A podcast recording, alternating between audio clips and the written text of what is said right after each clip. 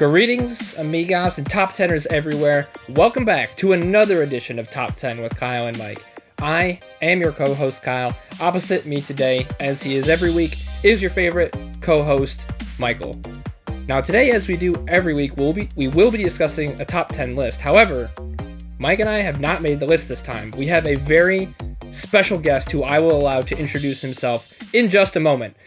The very special guest has devised his own topic, his own top 10 list about said topic, which he will relay to us. We will then debate vigorously until at the end of this episode we will have arrived at a definitive version of that top 10 list. Mystery guest, please introduce yourself. Hello, everyone. I am Steve, and today we'll be doing the top 10 rewatchable Austin Powers scenes. oh my god. So before we uh we remark on just the wonder of that list, because I will have a lot to say.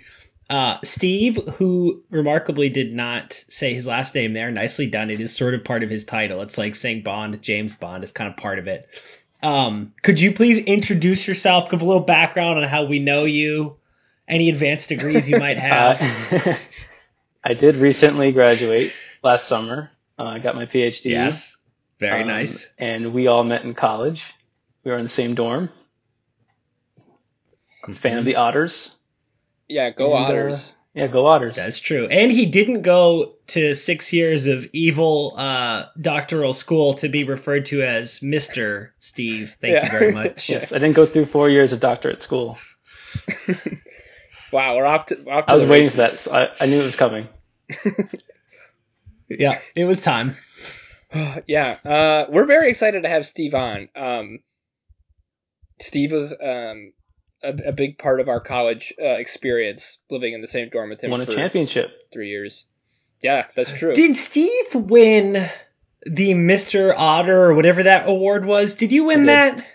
Yeah, so we've had now the honor of having two guests on this podcast who have won this same prestigious dormitory award. So, uh, dear friend of the pod, Jameson, was the 2015, I guess, recipient of this award, and I believe Steve was the 2016 recipient of this award. So, really, we are we are. Is that on the wall? Do you have that up? It's on the wall. Yeah, I'm on the wall twice. Beautiful. Yeah, you got it all going on. Wait, what's oh for being an RA? I, I forget what the the second one was, but it it was like the senior the senior year one. Damn. I think McKernan McKernan got it year last year. You keep good company. that's that's incredible. That's pretty good. Yeah, that's incredible. I, the dorm, if not for like a a weird stain on the wall in my dorm room, would never know I had even passed through its halls. So I'm I'm happy for you for leaving your mark. so, so Steve, I assume this includes all the Austin Powers, the whole trilogy. Movies? Okay, yeah, checks out. Did you have any kind of like, um, like criteria by which you rank them, or is it just on like sheer hilarity? I rank them on rewatchableness. So okay. basically, mm. it needs to be. It, if if you wouldn't watch it on YouTube again for no reason, then it wouldn't count. Wow. And my criteria is if the scene doesn't exist, if the scene doesn't exist on YouTube with just that scene, doesn't count as a scene. So some scenes you would think might be like a whole scene, but they're actually two because I couldn't find a, a video on YouTube. You have already transcended and elevated the form. This is better than anything we've ever come up with. This is what higher education will do for you. and more importantly, you can't count the yeah, you can't count is... the full movies you can rent. You can rent the full movies on YouTube. oh, good call. Yeah, yeah. Good call. Um, does this include scenes that I have pitched for the fourth, fifth, and sixth films that Kyle and I are hoping someday? Unless Myers has heard it, or it has to be can has to be has canon. To be canon. That would be a great separate okay. list that we have to have you return for, us, Steve. Oh yeah, definitely. Yeah, we actually like. Let's talk about that. But put just put a pin in that one. Um, all right. Well, I think that's fairly self-explanatory. I think if you're uh, if you're interested, yeah. can I, I start with some rolling. stats? yes. Oh my god. I love oh, stats. Oh, please. So we all know Austin Powers is making fun of James Bond mostly. Um, if you were to stack up the Bond movies with Austin Powers movies, Austin Powers would be two of the top five grossing Bond films. Wow. Do you know which ones that are um, grossed higher? I believe Goldmember is number one, and then Spy Who Shagged Me is either two or three. I forget if you look up the infl- uh, with you adjust it for inflation. So yeah, so I mean, it would it would pay it would pair well against the Bond movies. Um, some interesting things that people say about Bond and Austin Powers is that uh, Austin Powers kind of screwed Bond over. Um, Daniel Craig is actually on record himself saying that Myers fucked us. Um, and he actually blames he blames Myers as Austin Powers for the more serious tone of his movies.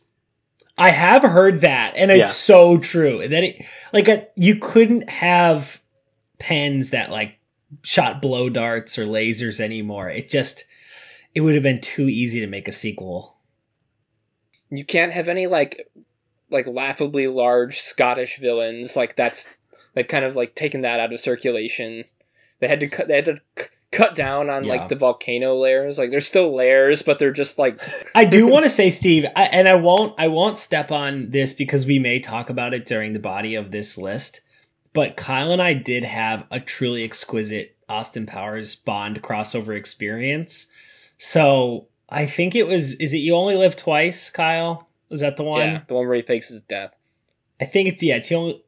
Yeah, it's he only lived twice. So we had watched, which I now I'm forgetting which one of the uh, the Austin Powers movies, and there was a particularly just on the nose nasty sexual pun and we had been joking for a while about how ridiculous that was and how even for how spoofable James Bond was, that was a bridge too far. And then we watched You Only Live Twice, which we had not seen before. And I shit you not, word for word, they lifted this line from that, and Kyle and I just looked at each other, mouths agape. It was it was just an incredible moment. It was really special for both of us. So yeah, actually, my first iteration of this list was going to be best Bond references. So I think I know what you're talking about. uh, it, I, I, is it about in Japan? Yes, I know that one. I thought I was thinking of a different one. Yeah. yes, I do know that one. Yeah, that like oh, actually yeah. happened, word for word. Yeah. That is from that Not movie, in my list, which was just incredible. I know what you're talking about. yeah, yep. Little Easter egg for the listeners. Yeah. Um, but yeah, so before before Austin Powers, Bond, well, but way before Austin Powers, Bond was the highest grossing you know franchise of all time, and then uh, over time, it just kind of fell behind MCU, Star Wars, Harry Potter. Um, like even just the Avengers movies and the Spider-Man movies alone have all passed Bond. So it's if you even if, if you adjusted for inflation, so um, it's now number nine all time. And if you look, if you don't adjust for inflation, it's like not even the top 25. So it's it it does seem like Austin Powers may have fucked them. Well, it is also interesting when you watch the old Bond films how at the end of most, all, most at least of the films, it says like James Bond will return, and then oftentimes tells you the name of the next film. So it really is interesting how sequel culture, I think, has sort of stepped on Bond's thing, where it was such a thing that you could bank on next summer or two summers from now, there will be another Bond movie to take the family to and that was I think pretty unique, and it just isn't unique anymore. And I I definitely think that that's taken some of the shine off of it as a as a franchise. Yeah, I agree. So just some other fun facts. Myers says that the whole movie, all trilogy, is 30 to 40 percent ad libbed. So that just makes it even better. Yeah, that checks out. um, just makes you appreciate it all the more. Some famous cameos. Yep. Like you forget how many people are in these movies. You've got Burt Bacharach, famous composer, Carrie Fisher. They got Carrie Fisher in the first movie. I forgot about Will, that. Yeah. Will Ferrell. I forgot about that. Jerry Springer, Rob Lowe, yep. Willie Nelson, Woody Harrelson, Elvis Costello, Spielberg. Yeah. Elvis Costello. Spielberg, great. Quincy Jones, Britney Spears, Danny DeVito, Tom Cruise, Kevin Spacey, Gwyneth Paltrow, John Travolta, and the Osbournes. It's fucking wild. Just over three movies. And don't forget, uh, it's not really a cameo, but like Tim Robbins is the fucking president. Yeah. Yeah, they don't mess around with cameos in those movies. I I could tell you like half of those cameos where they fall, because a lot of them come in one like one sequence that I'm sure we'll be talking about here, but like they really sprinkle them in, you know, throughout the here and, there. and then my, my final my final fun fact is that uh, there were two songs made for this movie, well released for the soundtrack, never before released, and one was uh, "Beautiful Stranger" by Madonna, and mm-hmm. the other was uh, Lenny Kravitz's cover of "American Woman" in "The Spy Who Shagged Me." Both of them. Oh yeah. That Hold on. Hold on. Those were those were originally released with this and film. they both won Oscar. Oh, Grammys. carrying on a carrying on a, a Bond tradition because I feel like a lot of the Bond themes win Grammys too. And right? and Spy Who Shagged Me was also nominated oh for an Oscar. God. Wait, for, for real? Best makeup. Best makeup. Oh, yeah. Okay. I'm assuming for Fat Bastard. Yeah. oh. yeah, I think he took like five hours to get into that suit oh. or something. Did he? I I would. I'm sure they didn't. It would have been really great if Mike Myers had done a Fat Bastard thing, or like had read one of the winners off as Fat Bastard. Oh, nominees for Best Picture. I think I've got them right here. oh. oh. Okay, that's all I got for uh, fun facts there. Is that all? wow, those were very fun. Just love those movies. They're great. So what um does that mean we're ready to dive into it? We're ready. I'm uh, I'm ready for number 10. Let's do it. What's number 10? so number 10 is the Vegas scene. This is the uh, in the Austin Powers, the International Man of Mystery, the first movie. Um, there's two parts to this scene. It's all in one scene, all in one YouTube video. Um, and so the first part is him coming down the stairs, and then the second part is him at the blackjack table. Yeah.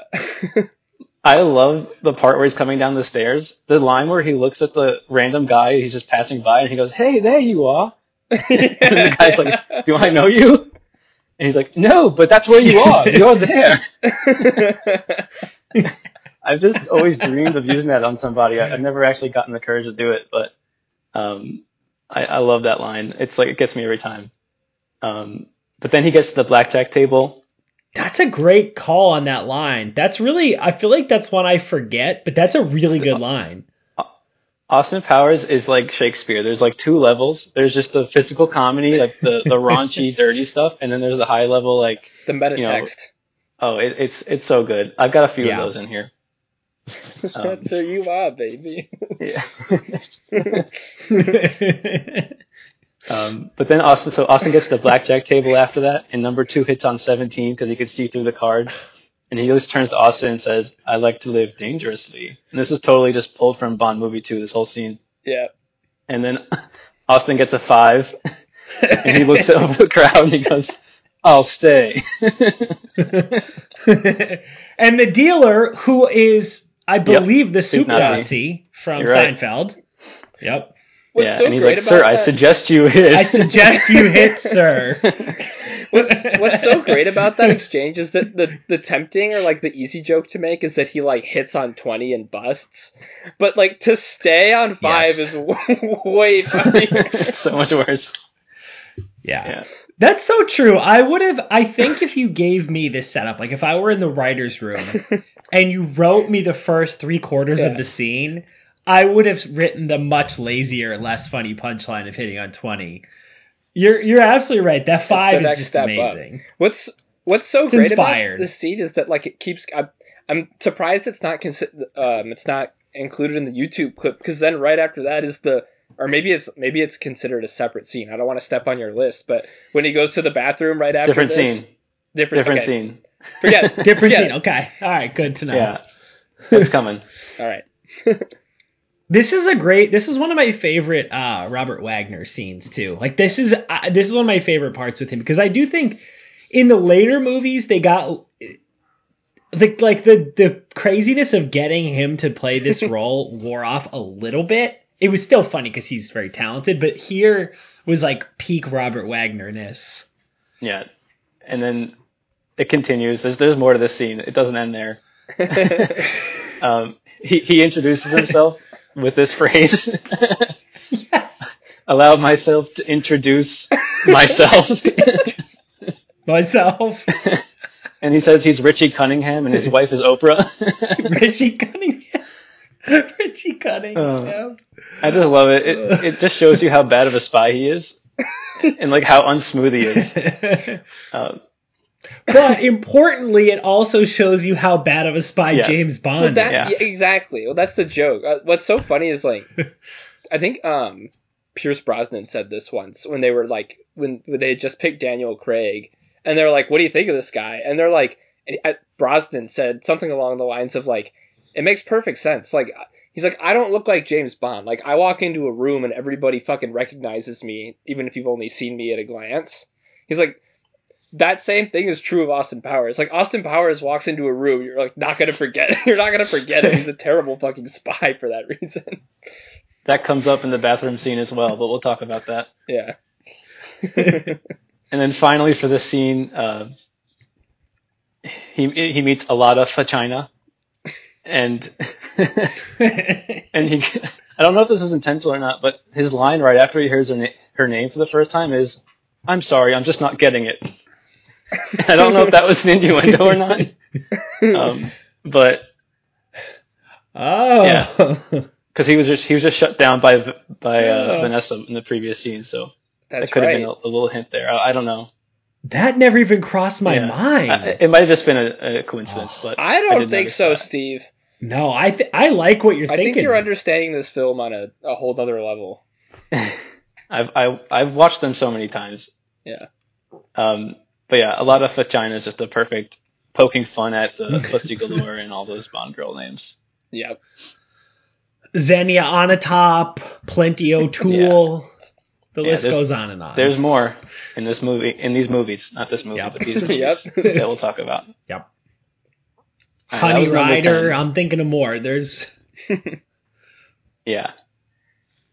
All right, so number nine is Doctor's Evil, Doctor Evil's plan in the third movie.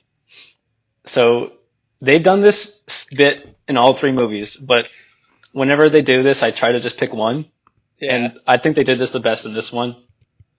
They first introduce Goldmember, and he describes his unfortunate accident where he lost his genitalia in an unfortunate smelting accident. and they they use that line so many times in the movie, but every time they say it, it makes me laugh. Schmelting. Yeah. Yeah, it's always schmelting. And then he goes into the Scotty don't sequence, and I mean they do the zip it, they do the shush, but the Scotty don't is my favorite. Um, just because there's that like three to four lines where he just utters nonsense in French, and then he goes Scotty n'est pas.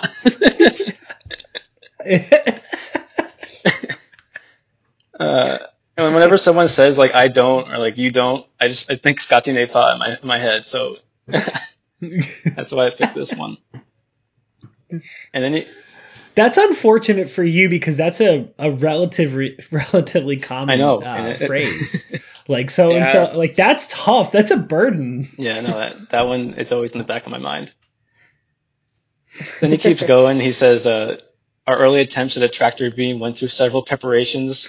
Preparation A through G were a complete failure, and you just know what's coming next." You know, it doesn't No, it make it doesn't. less funny. but then he's, "We finally have a working tractor beam. Preparation H." and then Scotty's like still pissed off from the previous part, so he's like, "How about some ass cream, you ass?" And then Dr. Evil's response, I say this, this is probably one of my most quoted uh, mem- Goldmember quotes. But when he says, I'd love to have some chocolate ice cream, and Dr. Evil just pauses and looks at him, he's like, perhaps later.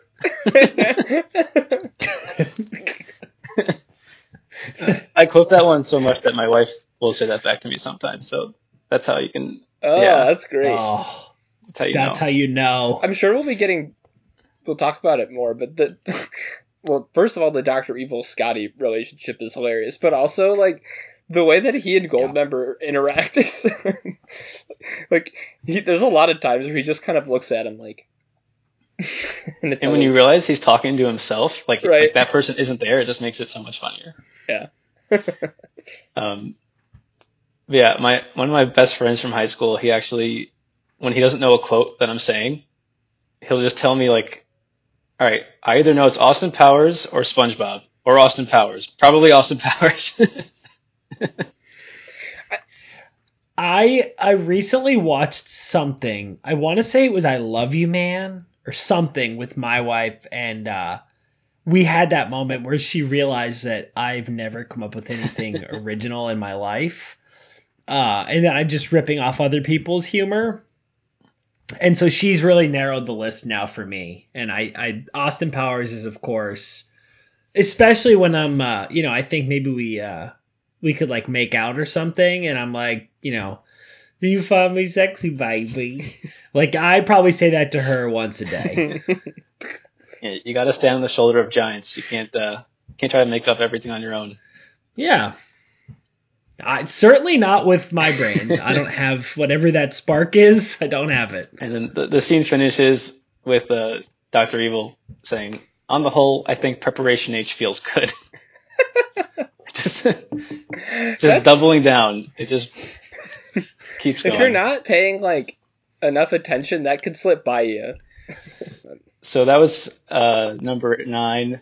For number eight, I have we're going to Spy Who Shagged Me for the photo shoot scene. oh, it's a cl- this is a classic situation where the writing and the setup and all that is great, but Mike Myers is oh, just cooking. I guarantee you, this was like if the thirty or the forty percent is ad lib, this is five percent of it. Yeah. Um. Yeah. agreed. They, they, probably didn't even write anything down. They were just like. They were just like mic riffs, and then they just shot for like two hours, and then they took the funniest stuff. yeah. Um. So it starts off with you, you meeting Ivana Humpalot, another another innuendo based name.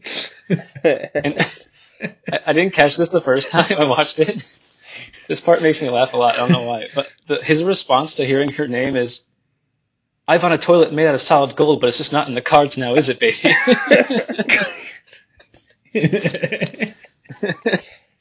I like that because, like the hitting on five joke, there were so many other less funny directions. Like I've yeah. on a hump too, like just something, or me too. Like there's other stuff that you could have done that. Again, if I were writing, I would have written it all, you know, hackily and come up with that. But I've on a gold toilet. is just, it's just utter nonsense, yeah. and it's great. But the, the best part of the scene is obviously when he's trying to pump him up for the photo shoot, and he's like, "You're an animal. You're a tiger. Tony the tiger. You're great." But then he totally pivots from tiger to, "You're a lemur. Burrow, Burrow. That's right, you're a lemur. That's all you've got. You don't have sharp teeth capable of fighting. Make an interconnected series of tunnels like the Viet Cong.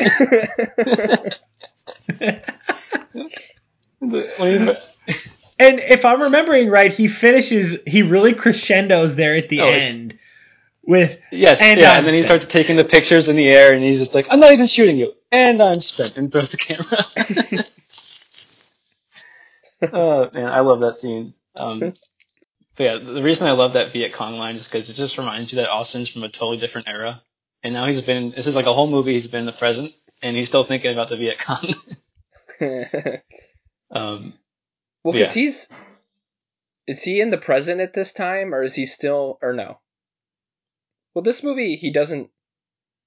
This is before he loses his mojo. That's right. so he hasn't he hasn't gone back in time yet. Yeah, that's right. Mm. I I get mixed up with the time travel because uh, yeah, it's not. Yeah. It's not really until later in the movie, right? Yeah, I mean, they even there's this isn't one of my top ten, so I'll just say it now. But there's even the, the line where uh, Basil just looks at the camera and he's like, "It's just better if you don't think about it." just like totally, just just totally like washes it over. And I think, uh, yeah, I think Austin even says he's like, "I'm just going to enjoy myself." Yeah, you should too. yeah. I'm pretty sure that's a move that the Joseph Gordon-Levitt character in Inception eventually stole. Yeah, and I think that was actually uh, they were supposed to have a more developed plot for that, but that was their backup, and they just went with that.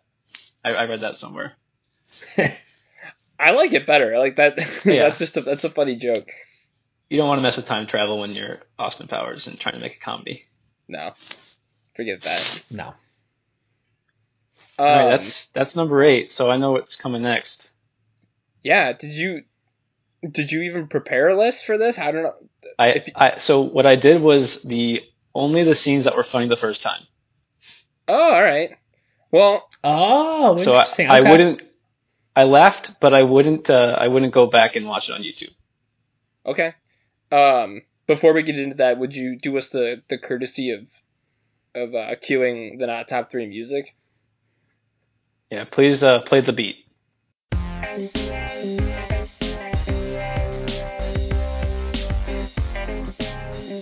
Oh. You smell that? Yep. Yep.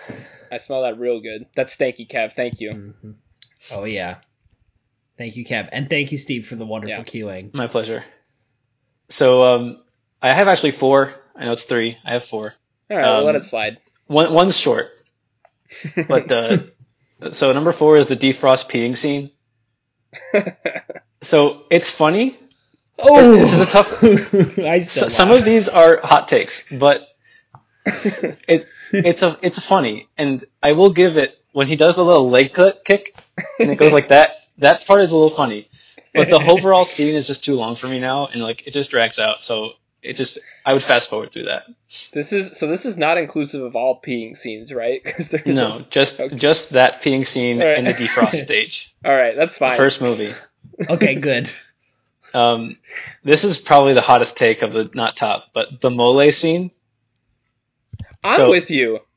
No, Okay, I'm with you. I actually don't think that that has Yeah, aged um, well. I, I just remember a lot of kids like yelling like guacamole, and that part just like I, I just Yeah. cringe when I hear the guacamole part. Yeah. Um, the funnier, Yeah, that was weird because I didn't watch Austin Powers until a little later because I wasn't allowed, and so my experience was the jokes other kids were saying who were allowed, and I remember being like ready to be blown away by the mole scene, and it it No, didn't live yeah. up to the hype. um, there is like the funnier parts are there, just not in the dialogue. It's like when he's doing the physical comedy with poking the mole, like that Right. part's funny, but yes. the actual like lines Yeah. just don't just don't do it for me. Yeah. Um, it provides some foreshadowing though, because Doctor Evil and Austin Powers both freak out the mole, and they ended up being brothers. But uh, yeah, doesn't doesn't do uh, doesn't do it for the laughs. yeah. I'm with you on this one. Okay, this might be a hotter take. I don't know. You guys agree with me the last one, but the rocket slash melon joke, where they keep cutting with the Johnson. Now That's too hot let me for let me me. clarify why. this is hilarious the first time. There's no there's no getting around that. That's that's definitely true. But I would never look this up on YouTube. Like it's just not one of the scenes I want to hear again because I know exactly what's coming. So I have, and I will do it again. well then, you might want to fight for that one. I guess then. I love. I I will say the. I think that the melon one is funny. Uh, but the rocket one is like fucking hilarious. Like I never Yeah. get, especially because there's so many Yeah. cameos. It's a giant Woody. no, no, no. That's a giant pecker. Yeah. I mean, Johnson. I understand if you want to fight for that one. I, I, I even wrote like it's hilarious the first time you see it, but um, yeah, for me, once I Yeah. once I know the lines that are coming, it just it wasn't as funny for me. So I guess the the difference. That's fair. I'm not sure I necessarily need to fight for it though, because there's just uh, like so many scores of great Yeah. scenes that I, I still love it, but it could still be we'll see. ranked We'll see what happens. And then I don't think there's going to be any flack for this one, but my number one, not top, is any singing scene. I just just fa- I fast forward through them, just throw them away. including like I like the f- not funny but wonderful Burt Oh. Bacharach. what the I world mean when needs when the characters sing. So Doctor Evil, Austin Powers, Mini Me, like when they do those bits where like the two of us Gotcha. scene or the um, Hard Knock Life scene. Oh. see, hard. See, I'm not as into the just the two of us, but the Hard Knock Life is that All that right, works for all right. me. I had hard. That was one of the first things I wrote wrote down was hard knock life. Oh, that's rough. That's rough for us. With the beeping, I love the beeping. I'm gonna. I'm gonna, I'm gonna That one is better. Uh, the two of us scene I actually do fast forward through though. Is that the one where he's singing? He's on the piano. What if God was one of us? Yeah, it's right before that or right after that. oh yeah. There's actually a funnier scene that they cut out, which I wish they and maybe that's why I put it here, but there's a funnier scene they cut out. It's in deleted scenes, um, where Mini Me like takes on like one of the big like kingpins in the jail cell. And and he like Doctor Evil and him have this like move set up where like he spins Mini Me and Mini Me does like a screw drive through the guy's stomach. It's just like it's so like incredibly unbelievable, but it's like it, I thought it was funny. I thought I wish I wish they had put that there instead of the singing, but I would watch the Oz spoof with them in prison. Like I would watch. Mini poops on a guy's chest. I'd watch Yeah. that. yeah, I would for sure watch that. so that was my not tops. um, I don't know if I have any other that would be on the not top three. Do you, Mike? I'd be hard I- pressed to I think can- of a I can- that I have. I can think of other scenes that other people might put on the not top three, but that I love a lot. And you know what I mean? Like, there's scenes I think that would annoy other people that I don't get annoyed by that we'll have to bring up later. So I'm pass. I I uh, cede my time. Yeah, and, and just to be clear, like I liked these scenes the first time I watched them. They are funny scenes. I just they they they have a, a, a notch down for me where the other ones maintain their their level. It's understandable.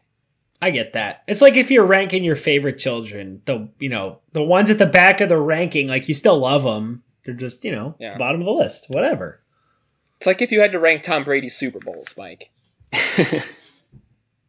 That is you true. you That might want to hold off two weeks for that. I know. That, I guess by default that if he wins would become my Yeah. least favorite. I don't know. I don't, I don't know. Anyway, I don't want to say anything that's going to get me in trouble with the Patriots fans, but like I don't know. If he wins, it might go a little It would be higher pretty than number seven on my list. But Anyways, at any rate, number seven. Speaking of number seven, whatever. Hey! Number seven. Hey, number seven. Good segue. Yeah. Um, so number seven is back to the first movie, and it's the bathroom Vegas scene. yeah. So this is Tom Arnold's in it. He's playing a cowboy. Incredible. Yeah, um, I like it when they're like even before the funny part, when they're just at the the, the sinks, and he goes, "That's one Yes! crazy get up you got there, Yes! fella. Are you in the show?" And then Austin goes, "No, actually, I'm English." And he just goes, "Ooh, sorry." Isn't there a gag with the talcum powder too? Like, isn't he puffing way too yeah, much yeah, baby yeah, that's right before that, right before Tom Arnold comes in. Yeah, Yeah. Um, but I mean, the best part of the scene is obviously when they're in the stalls and uh, Patty O'Shea sneaks from behind the the wall and uh, just starts choking him. And Tom Arnold, Tom Arnold just has the best encouraging lines with him next to him because he thinks Austin's just struggling on the bowl. and I'll just read, I'll read some of his encouragement lines. yeah. Hey partner, come on, relax, don't force it. You're gonna blow out your O-ring. Drop a lung. Wait, but wait, wait, can we just pause? As you go through these, I just want to be clear. I have used each Yeah. of these lines countless times, both encouraging myself and friends. Continue. yeah, I never encourage myself, but that's great. Um, and then there's the, I mean, the most on the nose, but I still think is the funniest one where he starts asking the the assassin, "Who does number two work for?" And, and Tom Arnold goes, "That's right, buddy. You show that turd who's boss." uh, that's good. I do And that. other- I do that a lot. I'll say, "You tell that piece of shit who's boss." Yeah. And yep. then some other ones is uh he yells, "Give it hell. We're gonna get through this." Bite. We're gonna get we're gonna get through this is my is I think it's the least funny to use in your own situations, but the like the communal we're gonna get through this. Yeah, he just totally so jumps good. on his team. Like doesn't even know him. Yeah. Um, Yep. he says, "Bite your lip." And then I have a fun fact for this one. He also says, uh, Oh. "Come on, that sounds pretty nasty. How about a courtesy flush over there?" yeah. That was the first time courtesy flush was ever said. What? Yeah, I looked everywhere. Three three articles pointed me towards saying that that was the uh, the first iteration of that term. They coined the courtesy They coined flush? courtesy flush. That's actually incredible. That's Yeah. incredible. That's like a that's a commonly used term in our Yeah, I mean, I could be wrong. I I did a 30 minute search to just to verify, but I couldn't find anything. No, I believe that. That's insane. Yeah, it kind of fits. Wow. Everyone knows what a courtesy flush is. Yeah. Yeah. Yeah. Wow. And then, of course, the scene ends with the bathroom door, the stall door Right. swinging open. he's like, "What the hell did you eat?" Yeah. and scene. and scene. and that, like, that is when the writers all dropped their pens on the table and said, and that's Yeah, how you right. write a comedy scene, baby. yeah, that, that one's great. Mhm. All right, for uh, for number six, we're going back to Spy Who Shagged Me, and uh, it's the Jerry Springer scene. yeah.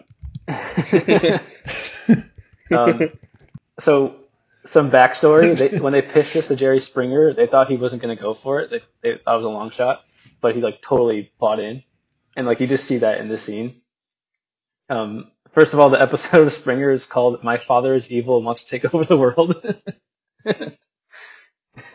That was to be my first question because I remember Yeah, loving the it's, uh, title. it's him, a guy from the KKK, a skinhead, and a Nazi.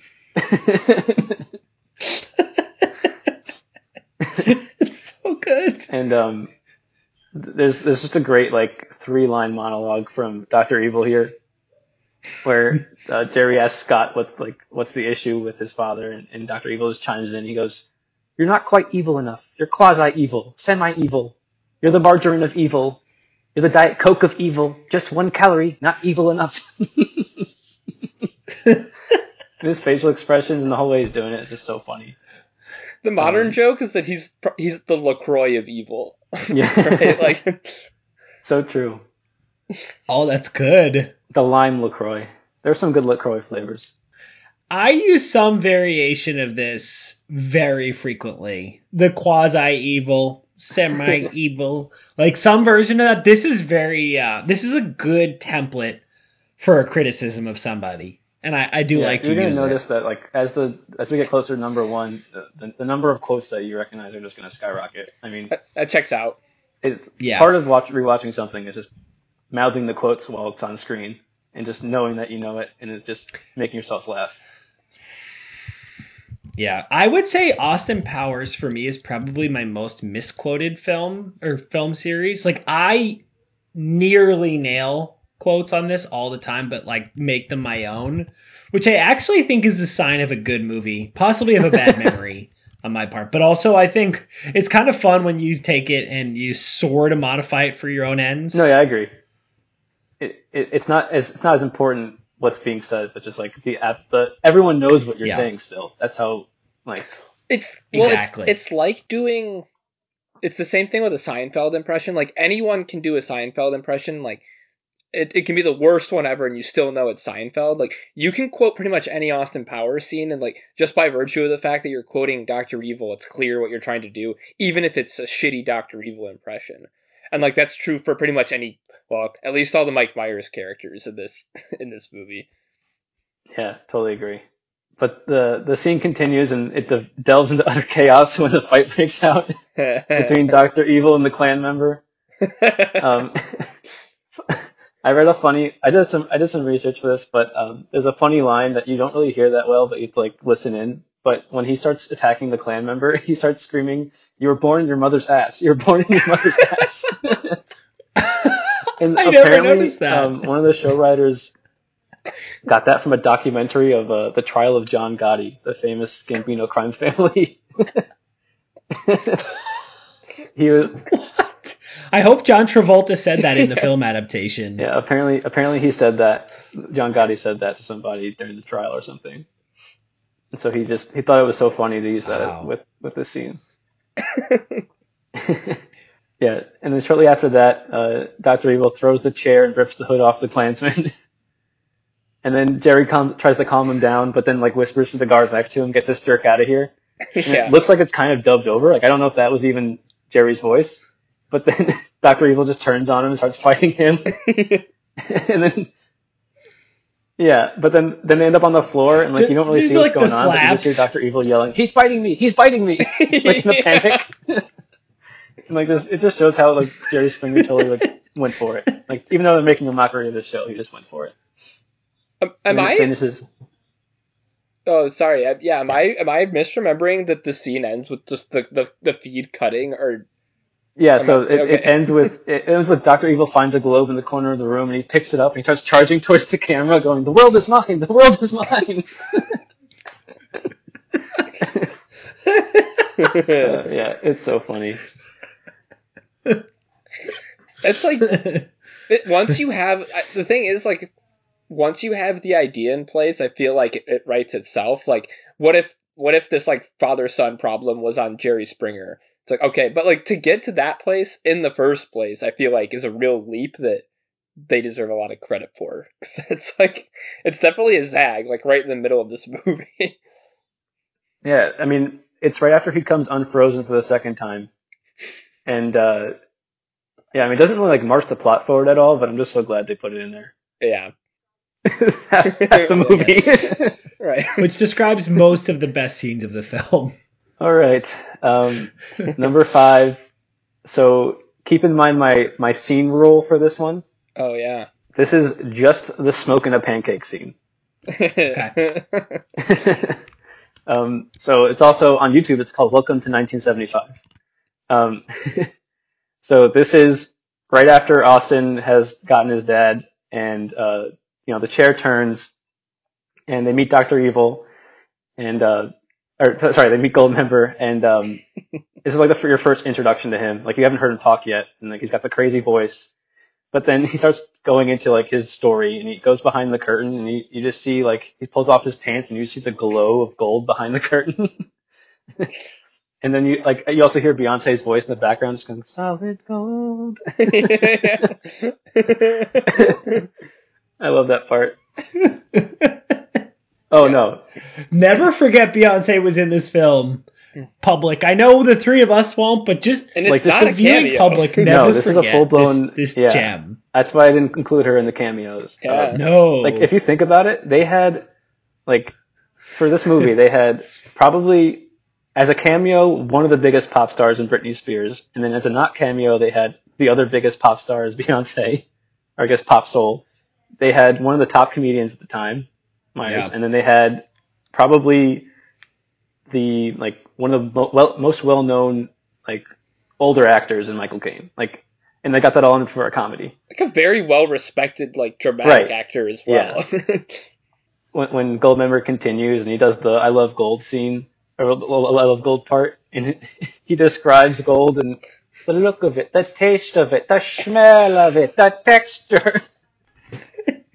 Which, for the listeners who may not be as well versed in Goldfinger, right. is very closely cribbed from Goldfinger, right. an actual film that is intended film, to actually be taken seriously. Yeah, yeah. Um, and uh, I just love love using this line for like when someone's cooked you a meal and you just see like the look of it, the smell of it. Yeah.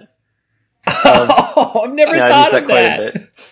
I, I, I I use this this part of the movie more for any time I have a smoke or any time I eat a pancake or have a blintz or have a crepe or a waffle or whatever. yeah, I mean this, this seems chock full of quotes. I mean the tight like a tiger is the next line. That's in there. And then the smoking the pancake part. Smoking a pancake, flapjack and a cigarette, cigar and a waffle, pipe and a crepe, bong and a blintz. And you just, they just like turning it down. No, no. And what I think is one of the better, one of the better subtle innuendos is, uh, Goldmember goes, well then there's no pleasing you. And Austin just goes, well that's not right. is this the same scene where he talks about his fascia? No. That, oh, it's not the same. All right, pass. Um, but then right after this part though is when the skin box comes out and he's like, quickly, quickly, shake me for myself.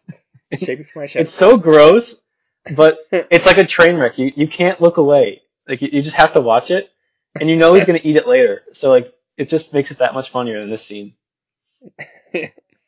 yeah. It's disgusting.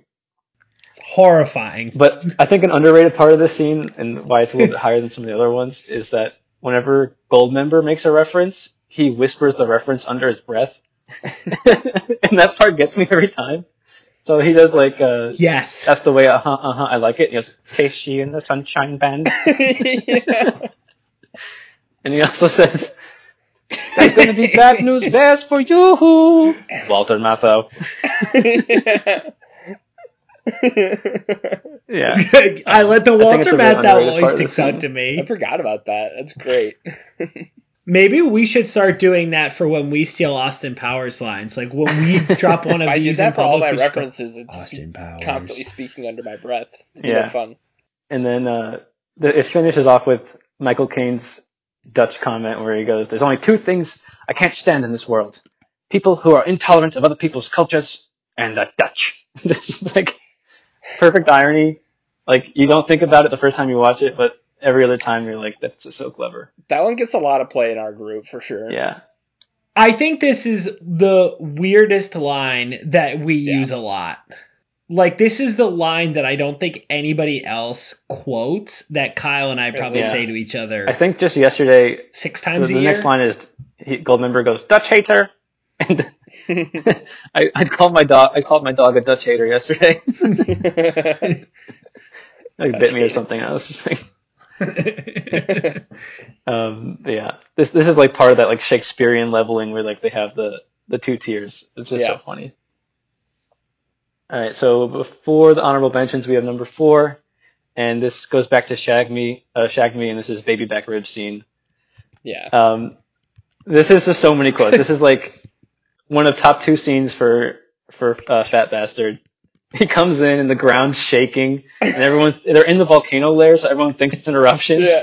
yeah. And the bagpipes kick in, yeah. And Shaking so, um, as the bagpipe is playing. uh, he, he starts off with like, first things first, where's your shitter? and he's like, I've got a triple head poking out. And like everyone said that line. Like it's it's so iconic. I think even better is Doctor Evil's response. He's just so poised and he's like charming. um, and, and Fat Bastard keeps going. He's like, I'm not kidding. I've got a crap on deck that could choke a donkey. yeah. That Yeah. was worked for me every time. And then Mini Me, comes out from right behind right him, now. and he doesn't see me. Jesus Christ, he's tiny. I've had bigger chunks of corn in my crap.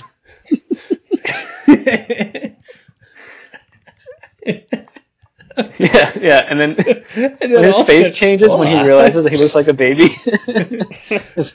Wait a minute. yeah. yeah. Wait a minute. just like that. Kind of looks like a baby. Come here, I'm gonna eat you. Get in my belly. Yeah. I'm bigger than you. I think, I I'm higher uh, on the food chain than you. that on Thanksgiving every year. That's Just, just a good, good line. And then, I'm bigger than you.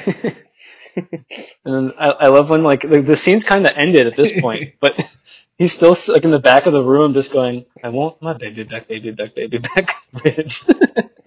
Ribs. Ribs. The way he sings the song kind of like incorrectly. Yeah. Like, the tone, Baby the rhythm is way off. And like low, he's he's, like shuffling while he sings it. Yeah. back, back, back. and it's kind of like like I kind of feel like this was an ad libbed, like this last part at least. Ribs. And they were like he knew that he didn't have a lot of time left with the camera. Like he just like rushes that like last line in. It just like makes me feel like it's really ad libbed. So that's that's four. I have my honorable mentions. Yeah, I'm sure there's quite a few of them, huh? There are. I, I'm not going to go into detail with these, but I'll just I'll mention um, both fire. shadow scenes. Yeah, yeah. I'll do rapid fire. Both shadow scenes from the movies. Uh, they they they're funny, but um, and I still laugh at them. Just they they lose a few points because like you know what's coming. Um, but it is funny. Yeah, it still works. I mean, and the the part where like one of us has to get in the other one's shoulders, and it's it's Mini Me on the bottom and Austin on top. I love the one where the where the where the mice come out of his butt. With the, or the umbrella the umbrella opens with the umbrella. It's like what goes. It's the uh, what goes up the chimney down, but won't go down the chimney up. Right. Yeah. Um, and when the, the it's the same henchman in both in both scenes that sees the shadow, or at least the lead Oh. henchman. In number yeah, in the second movie, it's like the lead henchman. Oh, I never like, noticed. In the front, and then the third movie, it's the the guy who comes in for the physical after him. And he's like, "You gotta check that guy out." so that, that those are funny, and like I mean, the mini me dropping out when he looks like the, the child's being birthed and he gnaws on the umbilical cord. this was like a close like this. This was like eleven or twelve probably for me. These these two they're up there, but just so not, not in the cut. Um, yeah. the the subtitle scene from from the third movie. Yeah. Um, it's it's just it's so funny and clever. Like I don't think anyone's ever done that or tried to do that before, like in in past or in the future. Like it's just so such a funny idea.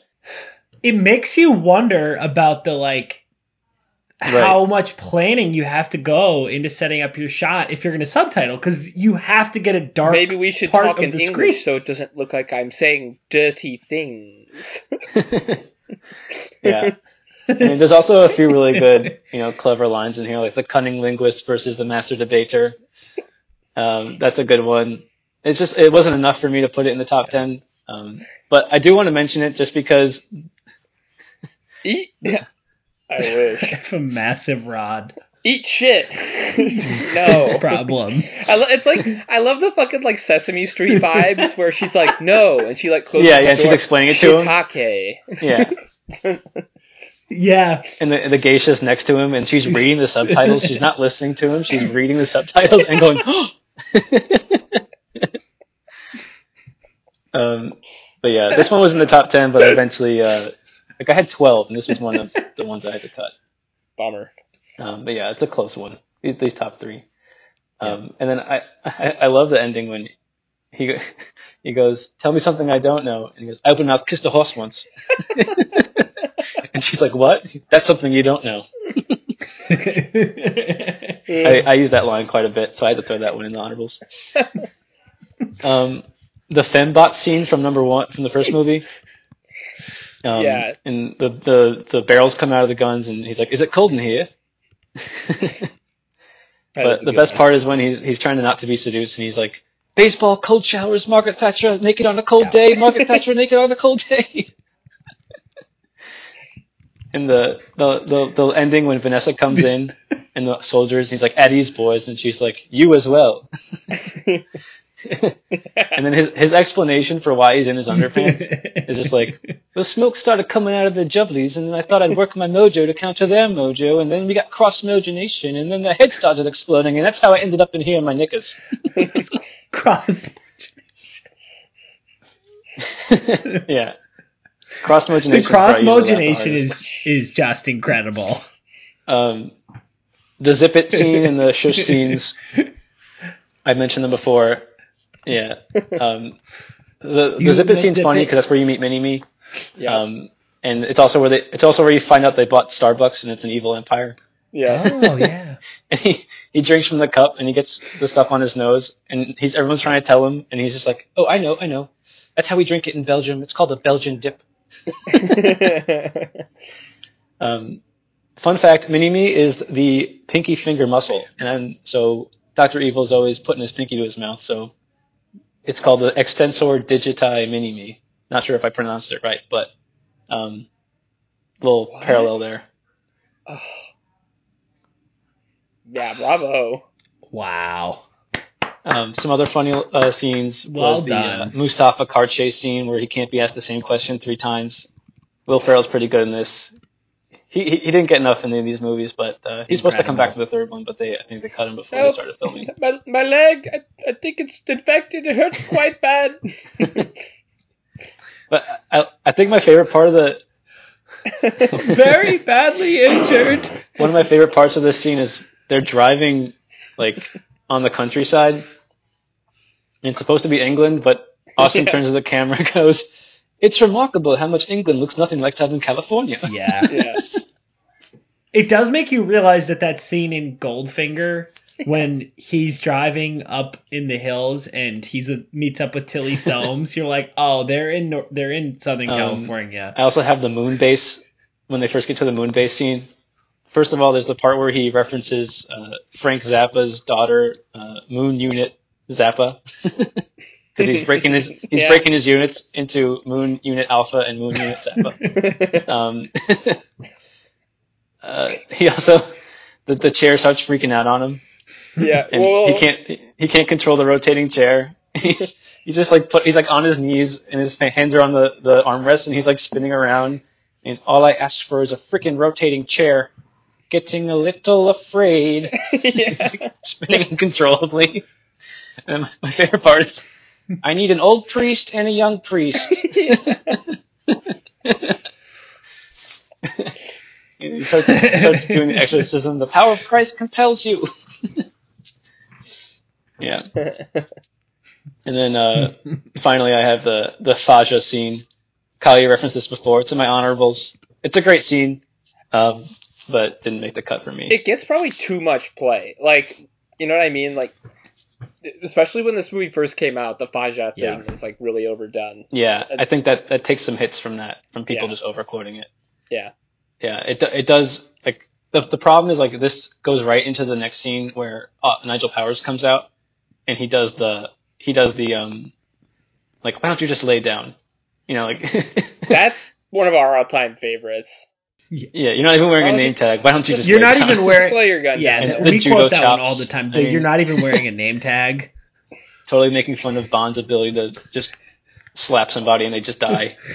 yep. Um, but yeah, those two scenes probably together would have made it, but they're they're separated, so I couldn't I couldn't yeah get them in there. But yeah, it's my honorables. Fantastic. Well, Mike, let's save ours for the end so we don't step on anything in Steve's top three. Sounds good.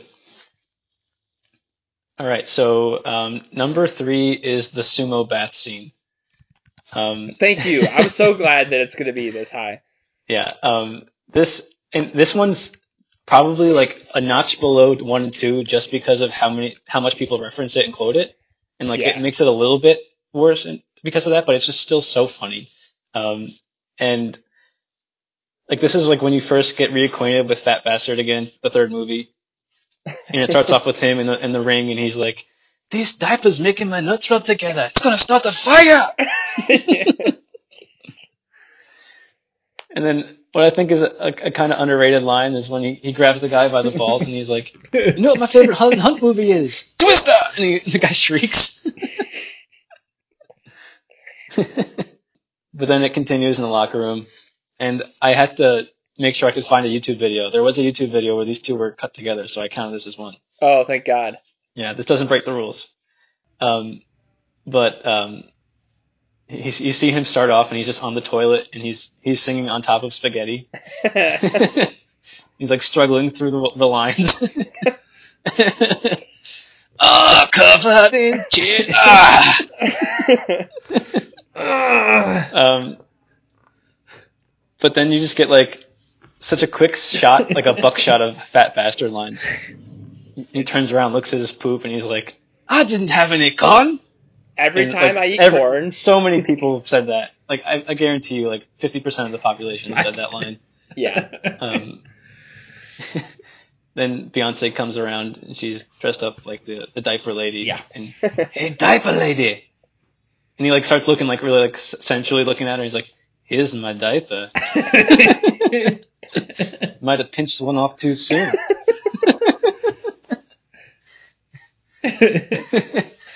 I left the rosebud in there for you. yeah. And then he throws the diaper in, and Austin Powers freaks out because it lands right on his face. Sure. Just a great, great sequence. But like, it just keeps going. I mean, they have the the wire fighting crew. I hope totally... my wire fighting team is ready. you know, yeah. yeah. One, of my, my wires broke. broke. oh, isn't this so magic? Funny. And, then, then go ahead. then right after this, he goes into the whole. It's even Stink would say that stinks, and this yeah. is like it's like. Yeah, yeah, like did you just soil yourself? And he goes maybe. and he, he, he I mean, who's not been in science class or just like you know any type of lab setting, and then you're like wafting, wafting. Yep. it's just so usable. Yeah, analysis. Here, here are some things that he's compared his his fart to. carrots and throw up. Could gag a maggot. Hot sick ass in a dead carcass. That's my favorite. that one gets me every time. Um, he says even stink will stay that stinks. And then my second favorite one, yeah. Go ahead, Mike. You can take it. You know, you know when you're walking up different floors in an apartment building, and you smell the different people's cooking, and you say, well, I, just- wonder what they're going cooking." in a totally different direction. That Just- plus nope. crap. that. oh. Yeah. This this one, yeah, it's Yep. it's so iconic. It's so dense. That's That's, like that's like four straight minutes of like some of the very best that Austin Powers has to offer. Yeah. Yeah. It's really jam packed. Also love when when Austin runs across the sumo wrestlers and then they realize that this fat bastard's gonna he's gonna run across them next and they all start screaming. yeah. Yeah. So that was my number three.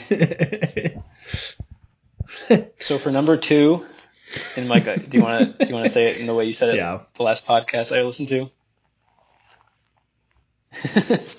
I, I was I heard you say that and I was like, oh, he doesn't even know what's coming. Number two. Um, but yeah, so this is the Carrie Fisher therapist scene. So this one has what I consider like just the best monologue in any comedy. I mean, it's it it's just so great.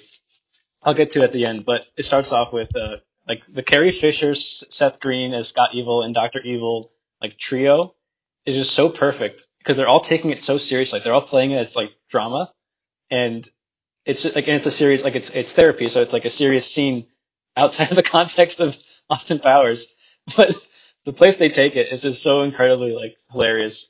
And Scott's like, now he comes back and wants me to take over the family business, and then Doctor Evil's like, but Scott, who's going to take over the world when I die? And Carrie just comes right in. She's like, listen to the words he's saying. Who will take over the world when I die? It seems like that sometimes to some of us, doesn't it?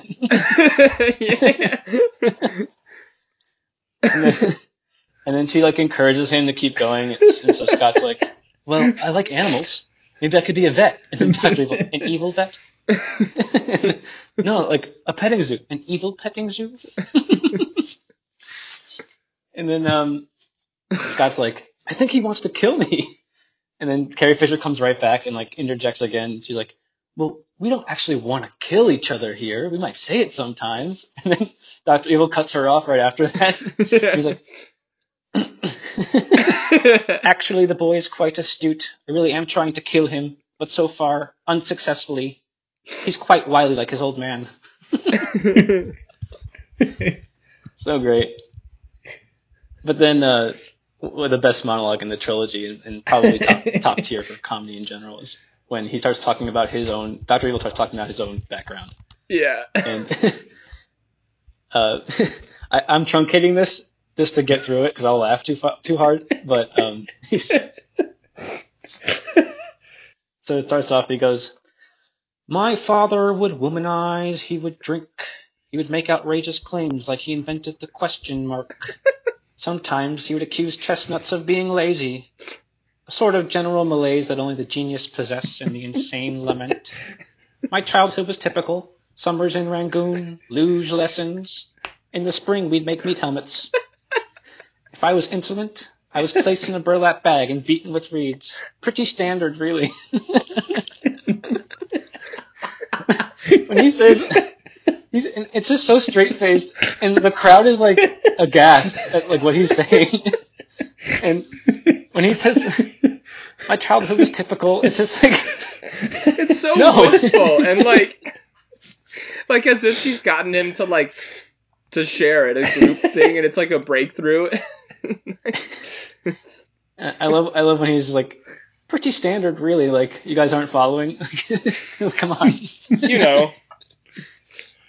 Oh, yeah so that, that is just such a funny monologue um and it it, it has it has some like cultural relevance because some girl uh, she posted on I think Twitter um she's a UCB student and she um, was in an acting class and asked her to do a, a dramatic monologue and she chose this monologue and did it seriously, like cried in it and everything.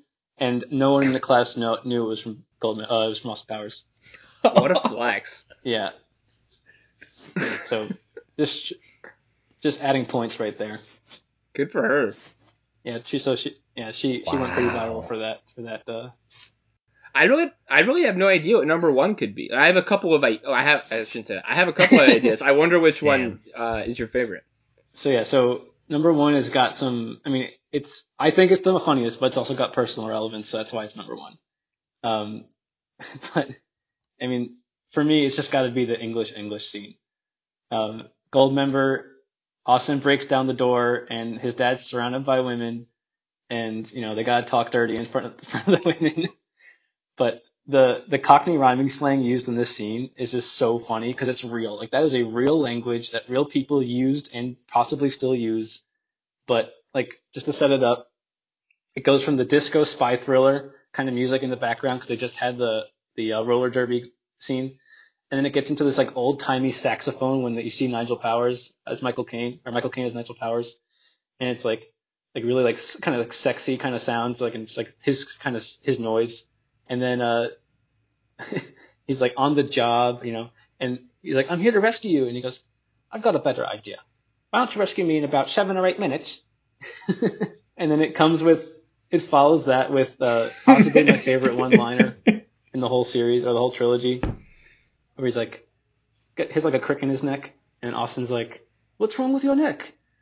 I took a Viagra, got stuck in my throat. I've had a stiff neck for hours. Ah, oh, thank you. And they both turn to each other and say it at the same time, like it's a it's like a family joke. I just I love that one. It's just a great one-liner.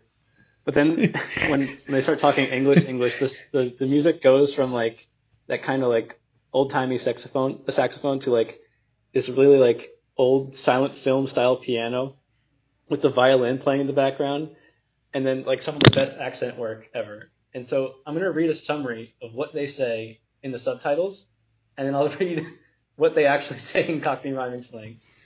So the first part is I was about to make love to a woman, but got interrupted. Okay. And Austin says, Well, if you were aroused, why don't you just pleasure yourself? and the way it comes out is, I could have had it away with this cracking Julie, my old China. And Austin goes, Are you telling pork pies in a bag of trout? Because if you were feeling quiggly, why not just have a J. Arthur? what? They know, mates. Too right, youth.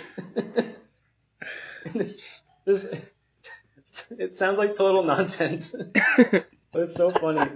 And then I think of the, my favorite part is they reminisce on an old Christmas dinner they had with a crazy Scottish policewoman who was a former lawyer and married to a dancer who's shat on a turtle.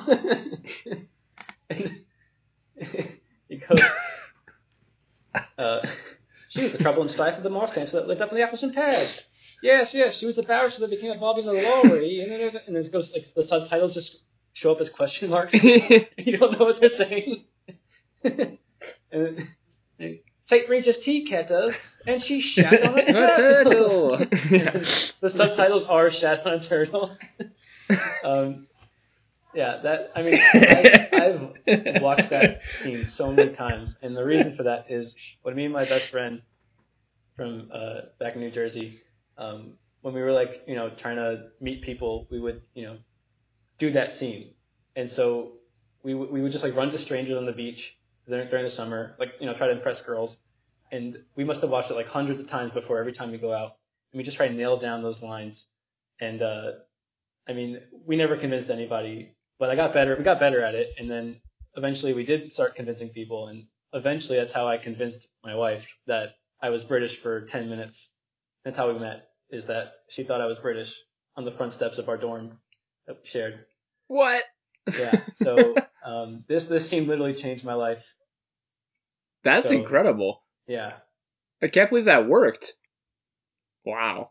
Well then, yeah, that's number one. I told him I was from South Wales and um, that now I live in Jersey, not the new one, the old one. not the new saying, one. Not the new one, the old one. so so yeah, so that was a a pretty serendipitous ten minutes of my life that Austin came in handy. Yeah, wow. I don't have anything nearly that personal. Uh, Kyle, yeah, I don't know about you. I we've got we've we've filled up a lot of airtime, and I don't know how to possibly move on to the next thing after that. Um, do you have any scenes you're burning to mention? I think the mini me fight, um, when they're in the when Austin's in the spacesuit is a great mm-hmm. one, and it's the first time you see Mini Me in action, and also the yeah the Mini Me fight when they don't realize that he's um, turned. both sides, yeah. Both great. Uh, the the missile launch scene where Fraulein is like just shouting the countdown. As her start over. Forty-seven. Maybe just skip to fifteen. uh, let's see uh, when Nigel Powers and, and Mini Me interact, and he you're a tripod. yeah.